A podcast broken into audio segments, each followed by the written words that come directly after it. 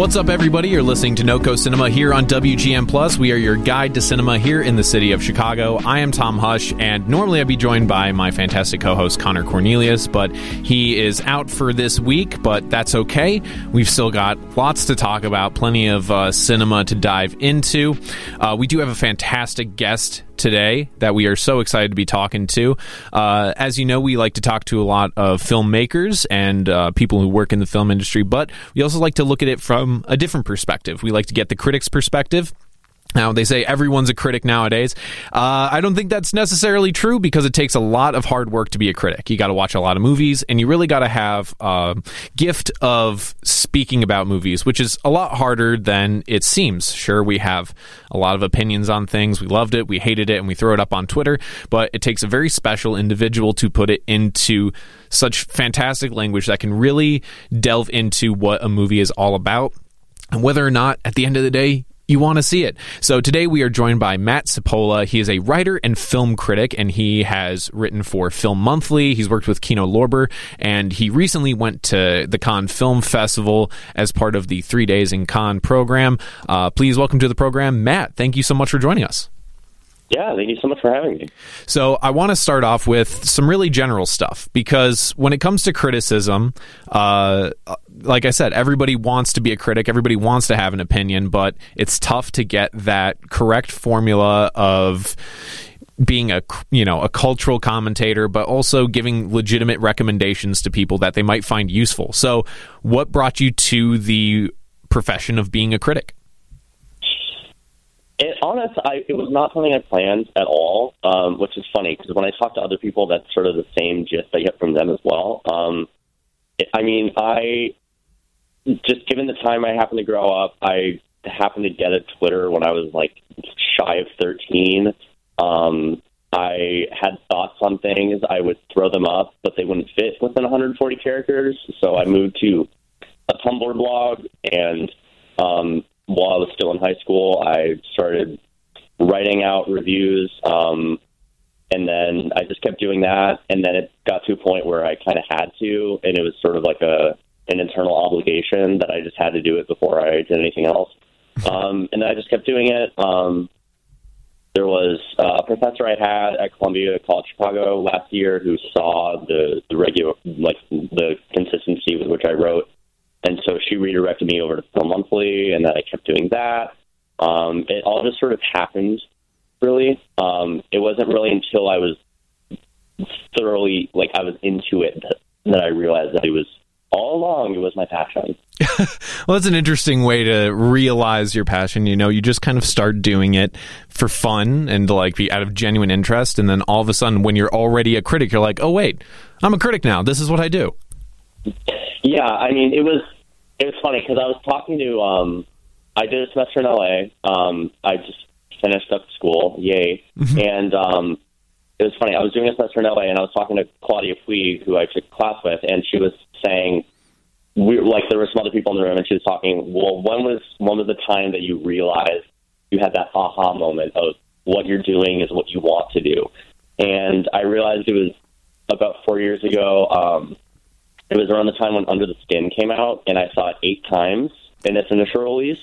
Wow! Just because I wanted to keep writing an analysis on it, I just wanted to dissect it um, from a thematic perspective. And then when I couldn't think of anything else that was thematic, I started to fall into the trap of putting movies together like a puzzle, which I don't really enjoy doing, but I just had to keep writing about something.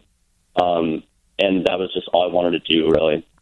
So, what is it about film, and maybe we can relate it to Under the Skin specifically, since it had such an impact on you? Was it about writing about film, cinema, whatever you want to call it, that really sparks your imagination and gets those, you know, editorial juices flowing in you?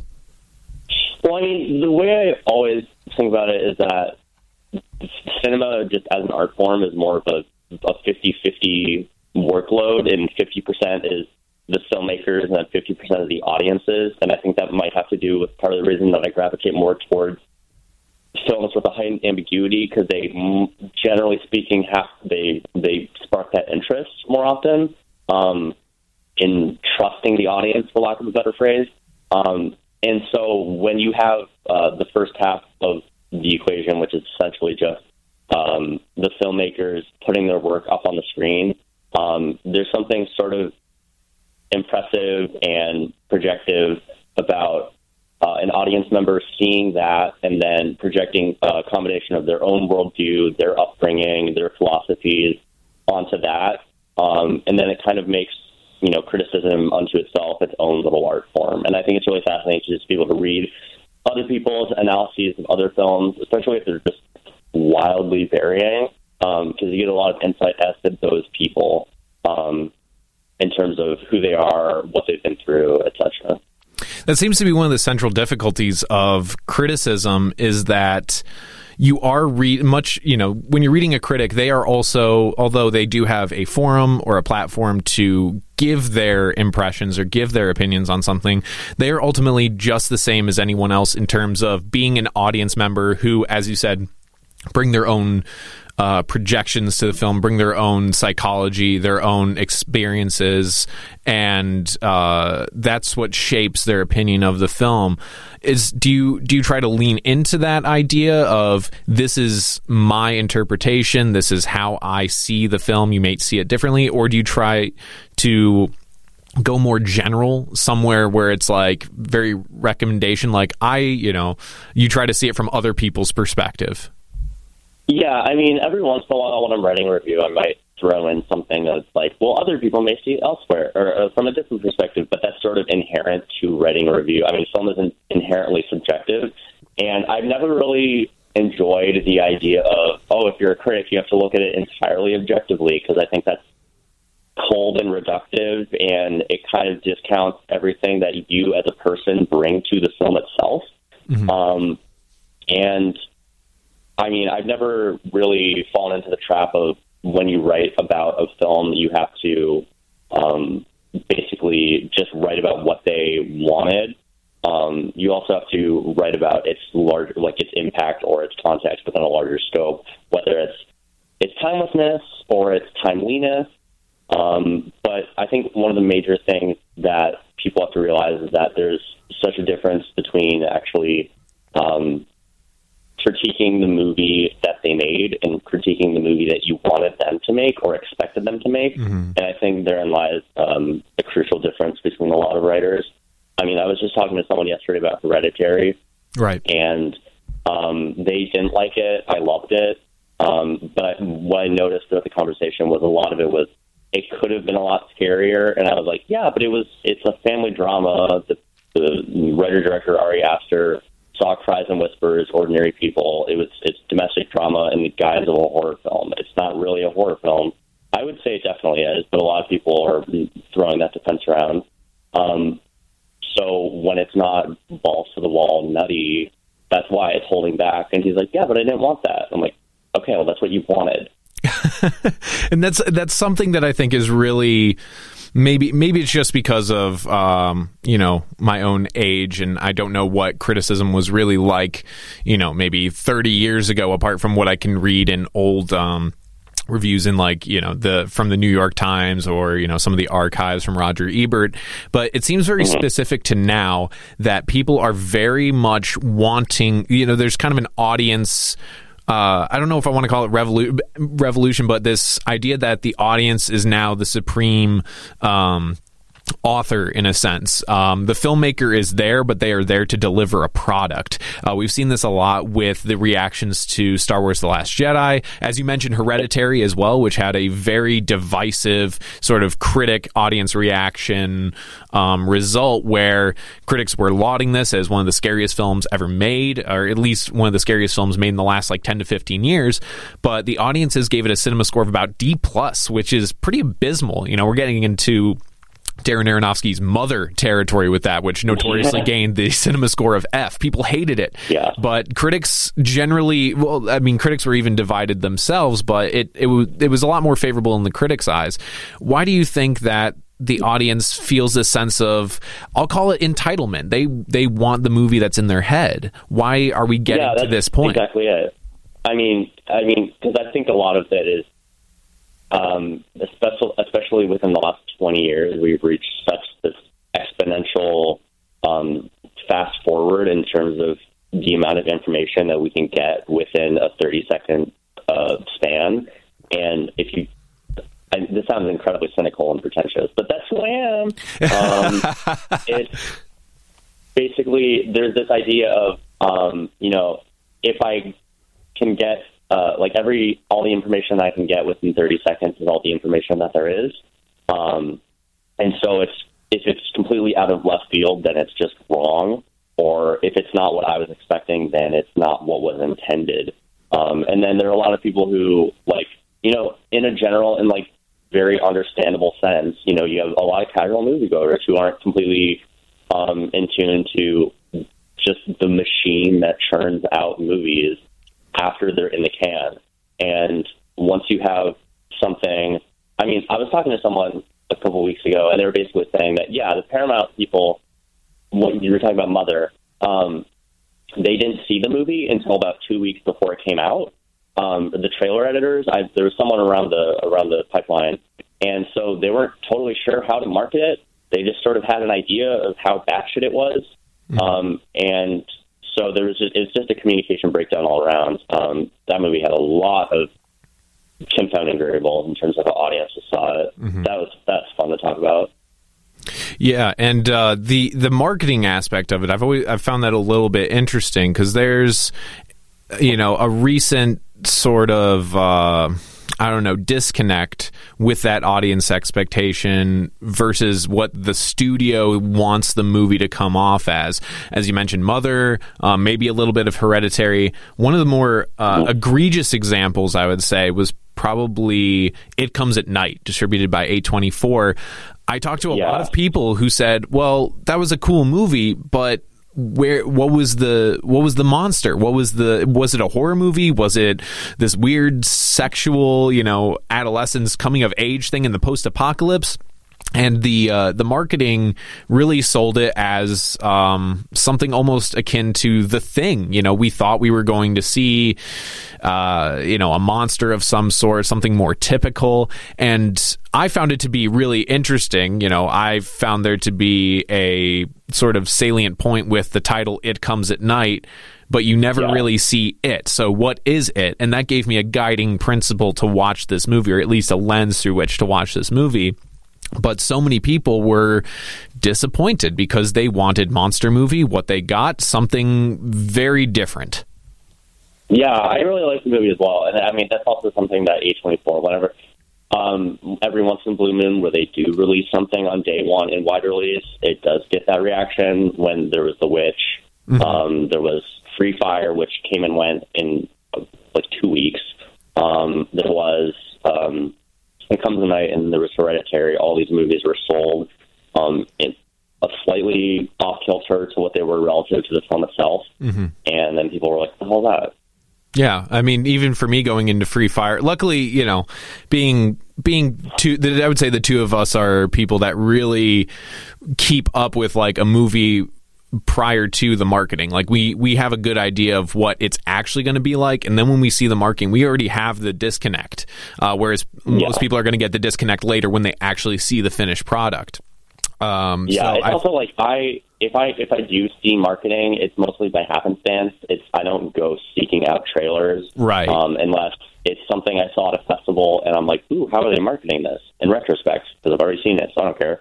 Or um, uh, the idea of just going to a movie and they happen to play it. I'm like, okay, well, I saw the trailer, but I'm not going to, you know, rewatch trailers over and over. Yeah, you're not you're not refreshing Twitter to see if there's a you know finally a new trailer for I don't know the the next Marvel movie. Like it's really not that interesting. Like you're gonna you're gonna take the movie at face value. You're gonna see that movie and take it as its finished product, not what they're trying to sell it to you as. Yeah, and I mean, on top of that, you have to look at trailer trailer editing as its own art form unto itself. And mm-hmm. I there are trailers that I go back and I just watch the trailer because I think it's super well cut. Yeah, like the trailer for Mother, the trailer for Thoroughbreds. Whoever edited that trailer for Ocean's Eight is super talented. Oh, for sure. Like entirely independent from the movie themselves. I'm like, these are just really nice two and a half minute works of art that I like watching. Yeah, the art of the trailer. I think there's uh, maybe maybe that's something you could get yourself into is trailer criticism. Let's break down the yeah. the cinema of trailers. I really like that. Yeah, it's so fascinating though. There's this whole culture of like you go on YouTube and you'll see people do shot by shot analyses of trailers. oh my god! Like a 20, it's like a 22 minute video, and it's like a it's like borderline Rob Ager level dissection it's it's scary. I mean, you have these massive trailer reaction videos where it's either people that um, I don't know, uh, maybe it's a thirst for content, but like they're they take the Infinity War trailer, per you know, for example, and they're just like, okay, I think this is really hinting at what's going to happen to Captain America, and this is actually obviously a reference to, and then you have like fanboys and uh, fan people, let's say, and they're watching these trailers, and it's just twenty minutes of them crying. Yeah, it's it's a very strange world. Uh, I want to ask you about the effect of Di- digital media and this kind of, and social media at large on criticism. Um, we've seen its effects on you know regular news and things like that. The way that uh, news gets distilled through the lens of social media. And I've noticed a little bit of a similar trend in criticism. Uh, I think those those forums such as uh, Rotten Tomatoes or Metacritic, things like that, have given this weird kind of uh, magnifying glass that takes big ideas and pushes them through a prism to something more digestible for the audience, more more or less amounting to it was good or it was terrible. And yeah. I, I was curious to get your thoughts on whether or not we can still have nuance or a dis- more of a discussion when we have these kind of shorthands for evaluating a movie. Yeah, I mean it's it's funny because I remember the first time I heard about Rotten Tomatoes, it was about nine years ago because my dad told me about how great its score was, or like the score for Up was yeah. on Rotten Tomatoes, and I was like, "The hell is this?" And um, then I just sort of got attuned to it, and it was something I checked regularly. And then I sort of fell out of it within the last two years or so. Um, it's a fascinating idea by theory, and I do check it often to see where did it fall. Um, but the idea of, I mean, the, it, the whole binary concept of fresh rotten is pretty problematic. And um, I mean, the main thing is I don't think it's necessarily their fault. It's just a lot of ways that people have come to perceive it and how they assume um, what the percentage means. I mean, because you know, it's you know, every single person gives something a seven out of ten. That's a hundred percent. It's just percent of positive reviews, right? Um, and so that's that's one of the reasons I also sometimes look at Metacritic. Um, they actually will weight something out of a 100 mm-hmm. um, Although one thing I don't like that Metacritic does is that they weight the the impact of certain critics' scores.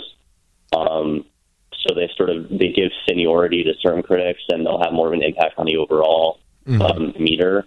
Um, but I don't know. I I've kind of also turned away from the more traditional aggregate scores, and I like looking at user scores on things like Letterboxd. Yeah, um, Letterboxd is a really in, Letterboxd is a really interesting platform that I've only discovered fairly recently, and I mean it's it's akin to something like a you know say Goodreads, which is a pretty popular app for books, um, yeah. or maybe like Rate Your Music when it comes to uh, music.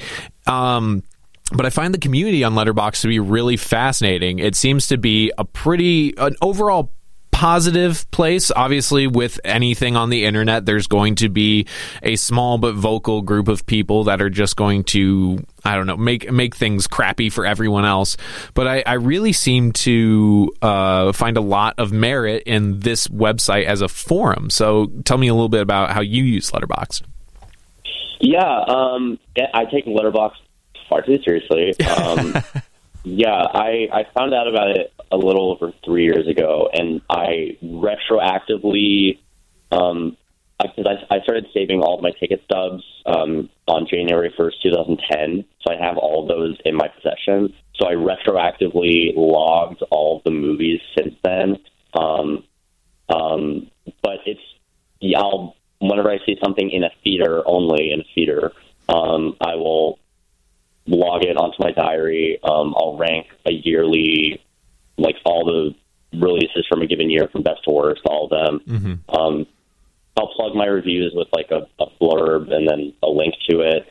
But I, I just think it's fascinating to look at how different people use it. Uh, mostly in terms of it's there are people who will write full on actual reviews, which I really enjoy. And then there are also people who will just write kind of like snappy one liners, which I also enjoy because they're funny. Um, and it's like no one's obliged to write an entire review on a social networking site. It's not that serious.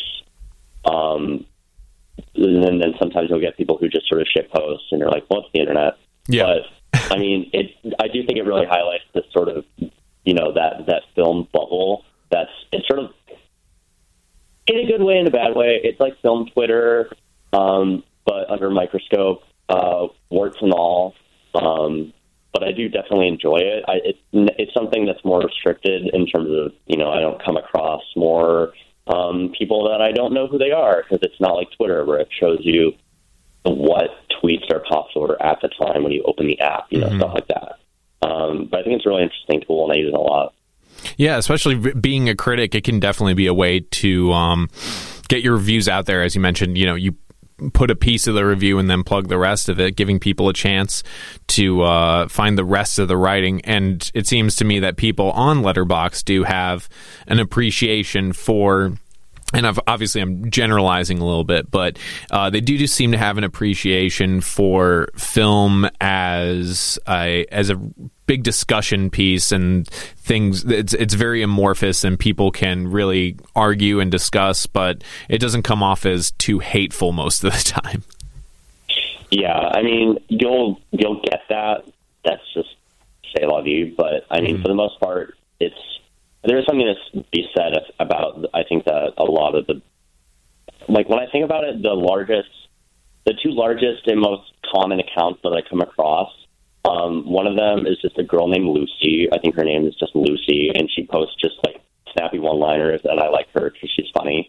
And then the other one is David Ehrlich, and they're basically just emblematic of those two schools of thought, which is I'm going to have fun with this, or like I'm going to post a whole thing Yeah. and link to it from an analytical perspective. And both those are totally valid. Like again, it's a social media platform. This is not the Chicago Tribune. Right. Right. Um, I want to jump into your time at the Cannes Film, Film Festival. The Cannes Film Festival, uh, one of the biggest film festivals in the whole world, super well respected, a lot of great stuff, and you got a chance to go through this this program or this this uh, thing called Three Days in Cannes. So tell us a little bit about that. Yeah, so um, I was I saw a tweet from Eric Kohn from IndieWire, um, and he he tweeted this thing, this initiative, and it's the first time they've ever done it. Uh, it's just called Three Days in, in Cannes or Con, um, and it was essentially a thing for anyone 18 to 28. They could apply. Um, so I, I wrote a cover letter. I sent it in. Um, you had to send a scan of your passport or some sort of legal documentation to prove that you can actually go. Um, and then uh, I sent that in, and then I woke up the next morning about 18 hours later, and I got an acceptance letter and uh, started crying. So that was fun. Um, and then, so uh, that was it was really good timing. Uh, I shipped myself off uh, a day after graduation. Um, it was for the last three days of the festival. I was in the town proper for about five days, but the, the, the program covered the last three days of the festival. Uh, so I was able to see 10 different movies in three days, um, a lot of reviewing, a lot of writing drafts on my phone um, while waiting in line for other movies. The true critic Um, experience. A lot of having, yeah, a lot of not really eating full meals, but just having a banana and a shot of espresso in between movies. It was great. Um, Tell us. Yeah, it's it's a, it's a lot. The first day was sort of a shit show because I'm like I don't speak French, Uh-huh. um, and I feel completely out of water here. But I mean, after a while, you sort of lose all integrity and just go for it. Um, tell us about what describe to us. I mean, I've never been to the film festival. Many people never will go to the film festival. So, describe what the energy is like there. Yeah, so every morning, well, the three mornings that I went, um, I got up at like seven thirty. Uh, the earliest movie I went to every day was at I think eight forty-five in the morning. Um, so uh, essentially there's the Palais, which is, if I'm not mistaken, seven or eight screens exist, uh, and they that's what they'll show their films on. Mm-hmm. Um, there's the Grand Lumiere, which is the, the the flagship theater, which everyone, when they have a gala screening in the evening, everyone's in, you know, uh, tuxedos. Women have to wear heels. It's kind of weird, um, but uh, you'll have to get an invitation for those showings. If you can't, um, there are sometimes people that you'll see just sort of standing around with cardboard signs that have they're basically saying like, if you have a ticket, please give it to me for this movie. um, there's always a guy running running up and down the line trying to sell you newspapers. Um, it's there's a lot going on. There's a constant swarm of beeping because they scan everyone's badges whenever they basically go anywhere. Um, it's it's a lot. It's super fun though, um, especially in the event that you do get to to sort of watch any sort of, of like a premiere of a film. Mm-hmm. I wasn't able to see Capernaum. Um, that was a movie that was surprisingly polarizing because it. Um, but that was uh, that was a movie where I got to see everyone just sort of like do their thing on the red carpet. I got like a hundred feet away from Cate Blanchett, so that's wow. peak. Yeah, you put that putting that in the memoir. Yeah, totally. Um, so, what were some of the films that you got to see over at the film festival over at uh, over at Cannes? Okay, uh, so I saw a movie called Dogman, which is pretty good. It's from the director of uh, Tale of Tales, which I thought was okay. Mm-hmm. Um, I saw Whitney, uh, the Whitney Houston documentary, um, which is okay. That comes out um, in Chicago uh, this coming Friday from when we're recording it, so July 7th, I believe, mm-hmm. July 6th or 7th. Um, this uh, queer slasher called Knife and Heart, which I wanted to like a lot more. It was like this pastiche of Argento and Refn and Cinema Paradiso. It's a lot of stuff, and it doesn't really work. Um, but it had a, a knife shaped like a dildo that people were murdered with, so that was cool. you um, don't see, you don't see that in a lot of movies. Yeah, no, it's so European. Um, the uh, I saw Into the Silver Lake, which was pretty good. Um, I was it was because I was able to. I, it's, for a second, I was thinking, do I want to see this because it comes out in a month?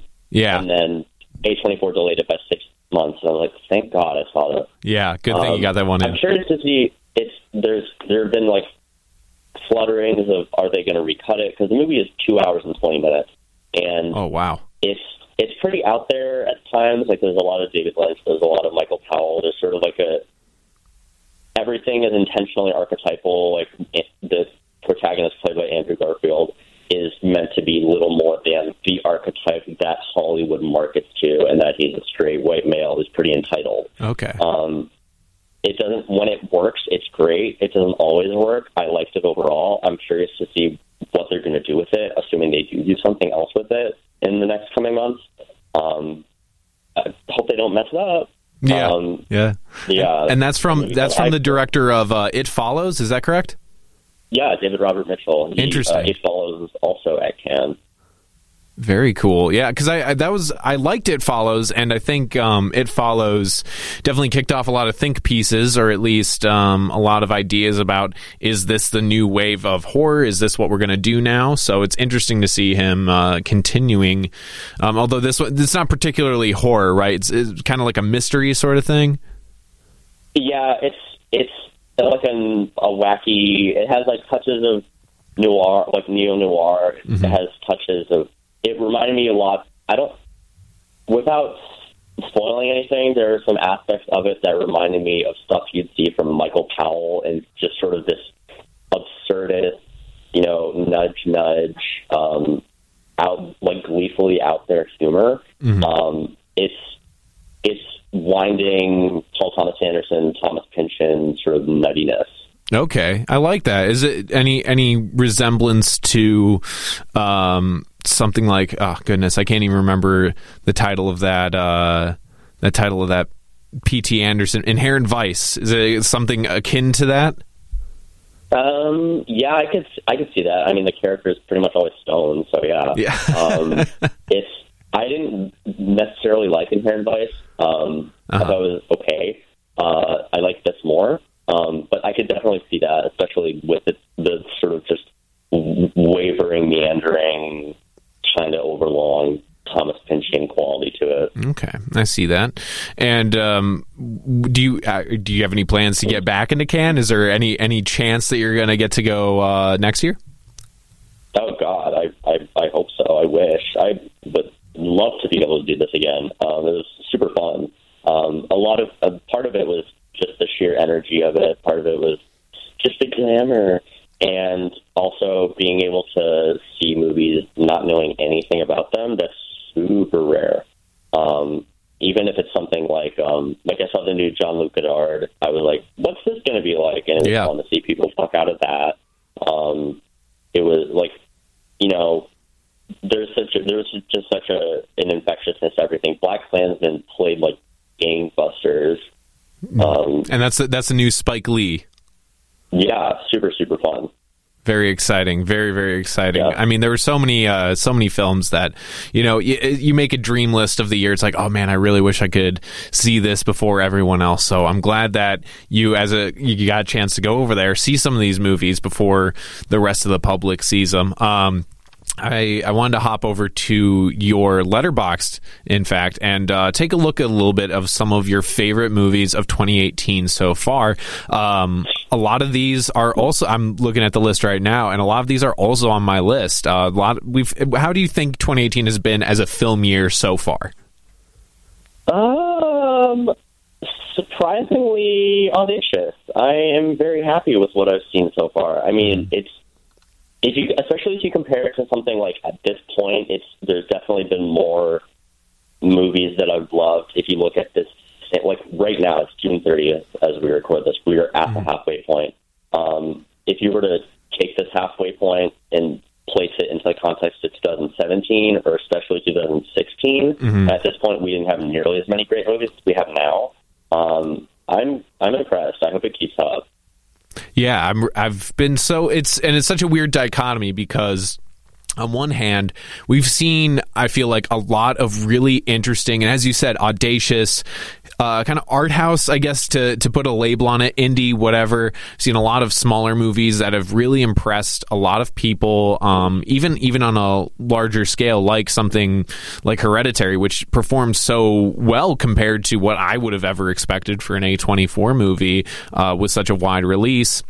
But meanwhile, we're seeing some of the biggest franchises uh, just totally steamroll the box office. I mean, with the release of stuff like Black Panther and Avengers, and even more recently Jurassic World. Uh, I read in Deadline that the North American box office, in fact, reached six billion faster than it ever had before.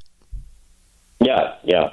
So I, I it's this strange kind of split where it's just like there's a lot of movies I see that are bigger and I'm just like, oh god, I hate this. Like I hated Jurassic World 2. I I couldn't stand it. I walked out with about 20 minutes left. I was like, uh, I'm not going to do this anymore. But in the meantime, we get things like your number one on this list, eighth grade from the kind of, I guess, millennial, uh, millennial comedian Bo Burnham, which uh, I got the opportunity to see that at the Chicago Critics Film Festival, and I was in love. I was so in love Yeah, with this movie. Yeah, that well, there you go. It's um, I, I put myself right in the front front row because I just one I had to be there for the Q and A. I find Bo Burnham to be a really interesting figure. But uh, Yeah. tell me your tell me your thoughts on this movie because it was um, for me something so surprisingly honest and um, I don't know, just emotionally affecting. I, I can't wait to see it again so I can try to watch it through a different lens from just that first raw viewing. But give me give me some of your thoughts on it. Yeah, I mean, part of it has to do with the fact that it it's just so refreshing to portray early adolescence as the total shit show that it is. Um, I it's it just throughout there's such a deep empathy uh, for our protagonist Kayla, and what I love about it is that that empathy empathy comes through just the cringiest of cringe humor. It's my face was contorting. um, it's what I, it manages to strike this really fine balance between um, being emotionally intimate in the moment and thinking that okay, this is like as you're living these moments, you're like, okay, this is just the world, this is life, um, and also all the while portraying it with just enough dissonance that you're able to look at it from like a retrospective perspective, but um, uh, perspective as an adult, mm-hmm. um, and sort of laugh with her struggle. But it's never cruel. I mean, it's not. I love Welcome to the Dollhouse. It's not Welcome to the Dollhouse. It's right. not Todd Solondz in that you know cruelty is empathy. But there's definitely such a there's such consistency to it. There's a timelessness to it, and just all the struggles. There's there's something very current about how they touch on things like like social media and YouTube and Snapchat, but they never overdo it. And if they do overdo it, it's intentionally so. It's just you know adults and teachers trying their best to connect with children, and it's just not working. Um, and I also think it's especially for a directorial debut. There's a surprisingly strong grasp on cinema as a language. You know, it moves really well. It's very well edited. Uh, a lot of use of superimpositions. Um, there's sort of a brisk dreaminess to everything that exists within the digital hemisphere and how that bleeds over into her actual world. Um, I've, and just all the while, it's just hilarious and cringy and sweet. And I cried just writing my review. Oh. Well, it's it's it is one of those movies. Um, you do really connect with the main character so much, even though it might be so outside of your experience. And um, in that Q and A that we that we saw, Bo even touched on that. He's like he grew up in a totally different time. Um, not you know he grew up identifying he's a man identifies as a man and um, just has no real like you know personal context for specifics about uh, Kayla's experience in this movie, specifically relating to a lot of technology aspects. But what I think he picked up on, and I think a lot of people also picked up on was his ability to find the timeless moments of that, the timeless emotions that can transcend those, you know, uh, details of being social media and uh, technology obsessed and being an, an eighth grader in 2018. I think that's really the biggest credit of the film is being able to transcend all those sorts of things to give you something that you can really think about for a long time and um, definitely watch again. I am very, very excited to see it again. Yeah, it comes out, I believe it hit Chicago July 20th. I believe that's what it's slated for. Um, another one I want to touch on is your number three pick, Annihilation, uh, which was a movie yeah. that it it was you know I was excited for it, very excited for it. Big fan of uh, Ex Machina, directed by uh, Alex Garland, written as well by Alex Garland, and um, based on a book that I, I think I made a big mistake and I read the book right before I watched the movie. The book is maybe 200, 250 pages, totally blow through it. And um, I read it on a plane and then I got off the plane and then I watched Annihilation. And um, I, I was I was impressed by a lot of the facets of it. I thought there were great performances. I thought visually it was very cool and very it felt very original. But I really almost the movie almost completely lost me once it got to the very end. Um, the oh no, it, it, it totally won me over. I just I you know I don't want to. I'll I'll throw out a spoiler alert here. Uh, if you have not seen Annihilation, go check it out for yourself because really it's a it's fantastic that this movie got made, and um, I'm I was satisfied with most of it. But when it gets to the end where they're in the they're like in the hospital and they have Natalie Portman's character and they do the little iris kind of reveal where it's like, oh, it's not actually her. I, I just felt like that was so predictable. I was like, no, this is not the ending I want. I mean, maybe this is a little bit of my entitlement uh, coming from reading the book, but I was like, oh, I really had that stuck in my craw because the rest of the movie felt so unexpected and so strange. And then you get to that, and I'm like, oh, this feels kind of cliche in a lot of ways. Yeah, I didn't see it that way because I felt like a lot of it was about the chaos of the universe. Right. And that fed into the unpredictability of it for so much of it, especially in the last 20 minutes or so. It just becomes like an art piece. Yeah. Um, but when you do finally get that release of knowing who she is at the end of her journey, it was sort of like, it sort of, you know, punctuates the entire film with something that's a little more um, tangible Yes. and it sort of I felt like it acted complementary to everything that preceded it. Well, I can. Especially like it was oddly hopeful. It was it was it was oddly hopeful in a weird sort of way, even though she, for all intents and purposes, Lena as a as a character, she didn't make it out of there as she went into the shimmer. But there's a sense of closure that you know she was looking for all the while. Yeah, and I I'd say largely, largely, uh, I enjoyed the movie a lot. Definitely recommend it. Uh, if if only for that horrifying scene with the like the bear creature, I was yeah. I was gripping the sides of my seat. I was like, this is possibly uh, the best like 10 minutes of 2018 so far. I was like, this yeah. this is unbelievably good filmmaking, and um, I really really loved um, a lot of those elements of it. Can't wait to see what Alex Garland comes up with next because I think he's you know he's been working he's been doing film for a long time mostly in a writing capacity. Uh, very mm-hmm. famous for writing Twenty Eight Days Later, which I think was what saved the zombie movie genre from itself and brought a lot of new uh, a lot of new life into it. So I'm very happy that he has uh, still got some skin in the game. Uh, I want to point out one of I, I think reading this your review of this again had it had me laughing so hard because it, you just really communicated your distaste for this movie. Uh, very bottom of the list for 2018 is uh, Gotti, starring John oh. Travolta, and I. I can't believe how much your writing communicated the disjointed nature of this movie and just how sloppy and just unbelievably um, boring this movie was. Tell me a little bit about your experience watching watching Gotti.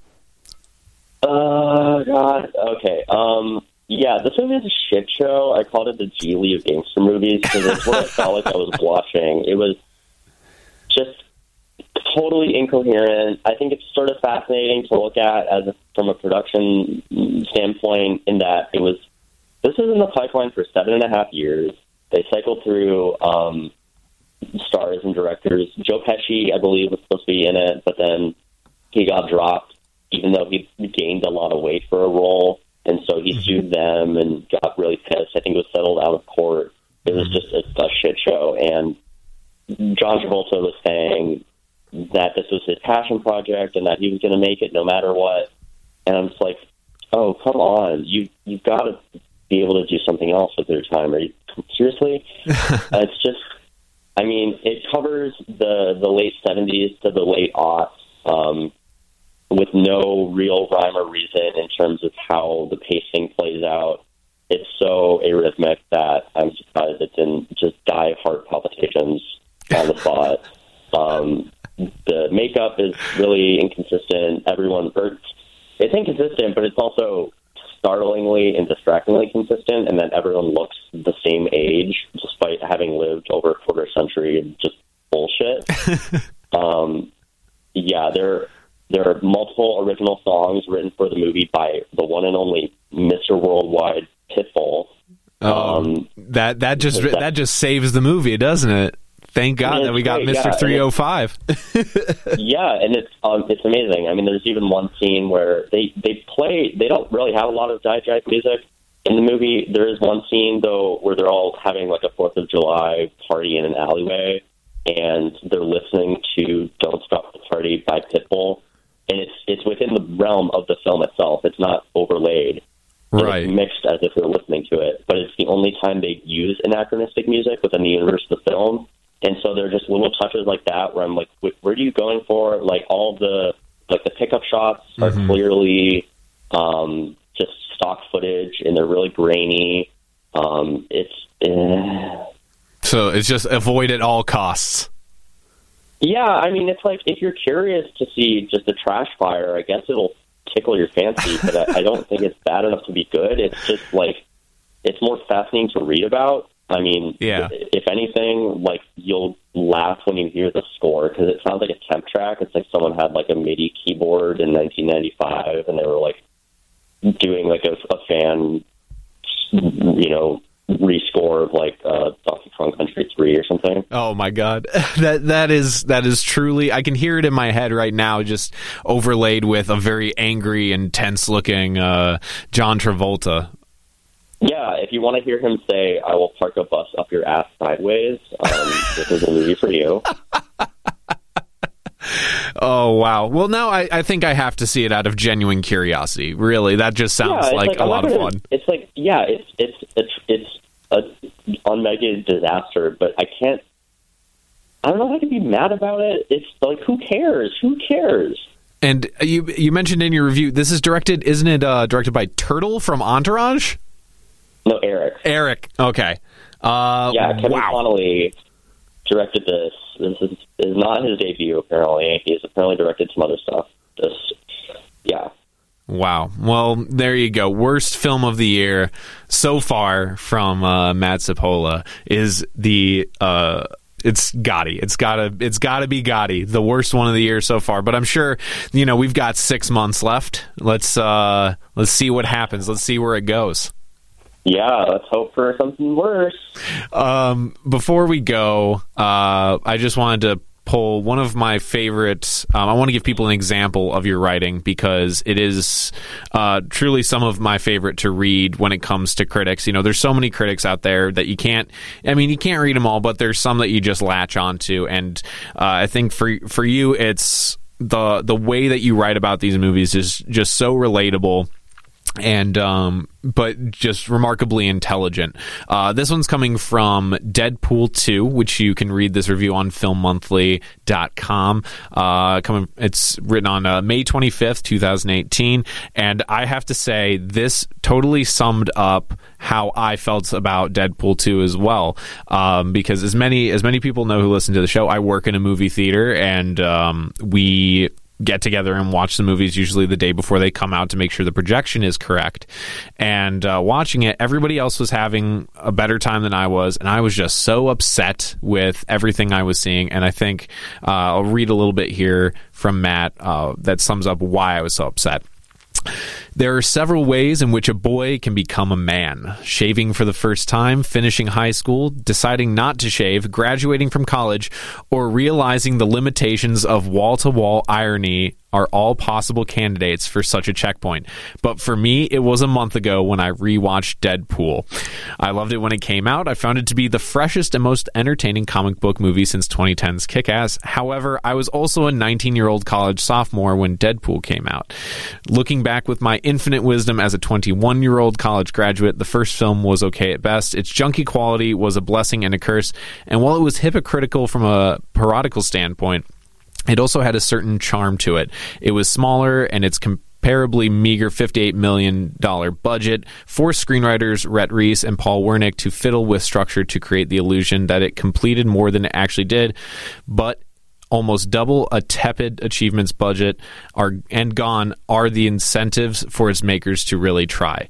Uh, that paragraph just really got to me. Um, and then calling Deadpool to 119 minutes of total fluff. That was just so true. Um, and the wall to wall irony thing really hit it home for me why I don't really seem to like Deadpool at all as a character. Uh, can, tell me a little bit about writing this review. And um, I, I, mean, I like that you look back and say, my tastes have changed. Um, these things don't really work for me. The audience has grown up. Yeah, it's, I mean, it's especially frustrating because it's something I, in theory, I should love. Um, just the, I, I'm such a I, I, I have such a soft spot for meta humor, just mm-hmm. in any way, shape, or form. Um, so I guess it also kind of irks me to an extent, like to an even higher degree when it's used as a crutch um, to just sort of void all criticism and say like, well, yeah, it's it's not it's not original, but like you know, it's not like we think we're doing anything good. Yeah, but we're doing something. Um, but I mean, I mean, as I sat there, it was it was fine. I just I was most of the thing was that I was bored, and it, there was just uh, there there reaches a point where you know just a gleeful sense of abandon just turns into just total abandonment, mm-hmm. um, and I I think it really does. I mean, you can't not compare the Deadpool movies to Kick Ass, but it's the first Kick Ass. Right. Let's not talk about the second Kick Ass. Um, but it it just it could have done a lot more, and it just didn't. And I don't think that they were necessarily trying. I feel like there was there's a, a sense of complacency in that everyone involved already proved themselves. I mean, Ryan Reynolds basically flexed his muscles to fire the first movie's director, Tim Miller, because he wanted it to stay more comedic, whereas Tim Miller wanted there to be more action. Mm-hmm. Um, and so you can tell that Ryan Reynolds probably got pretty cocky about it. He was like, "See, it succeeded. I know what I'm doing. Um, I can just keep doing it yeah. and not really change anything." And I was like, "Yeah, it's just kind of showing in the final product." Yeah, and and that's the thing I find a little bit ironic is that Ryan Reynolds, you know, wanted to the comedy to stay so he could still be that winking fourth wall breaking you know hero but then they hire david leitch who is one of the directors of john wick which for yeah. me was one of the biggest breaths of fresh air into the action genre in that I'd ever seen. It it made me want to go back and get into action movies again and then they come out with Deadpool 2 and watching these sequences I was like oh my god these are so poorly directed so poorly shot so poorly choreographed. Why even hire this guy? And I, he recently did Atomic Blonde as well, which I didn't love, but the action sequences were totally on point, and that kept me interested in the film. This, I was like, great. I have 15 year old humor and really crappy action sequences set to Dolly Parton. What do I do with that? Yeah, I mean, it was also just, it was especially bizarre because a lot of it, the the scenes were like you could tell that they were choreographed and staged decently, but the way that they were actually shot and edited, all the the, the cross cutting and reverse angles were really yeah. disorienting. I couldn't really tell what was happening, and it was especially troublesome because you can tell that those on those on set they know what they're doing and they're probably doing a great job, but I can't tell.